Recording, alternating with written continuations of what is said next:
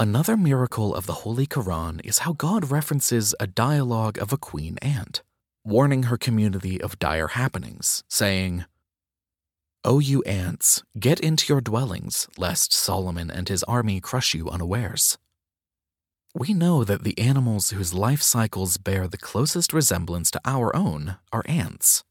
They routinely meet and talk to each other in their nests, with the queen ants issuing instructions.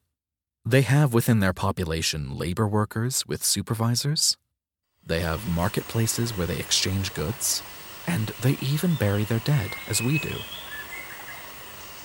Until when they came upon the valley of the ants, an ant said, O ants, enter your dwellings, that you not be crushed by Solomon and his soldiers while they perceive not. Quran chapter 27, verse 18.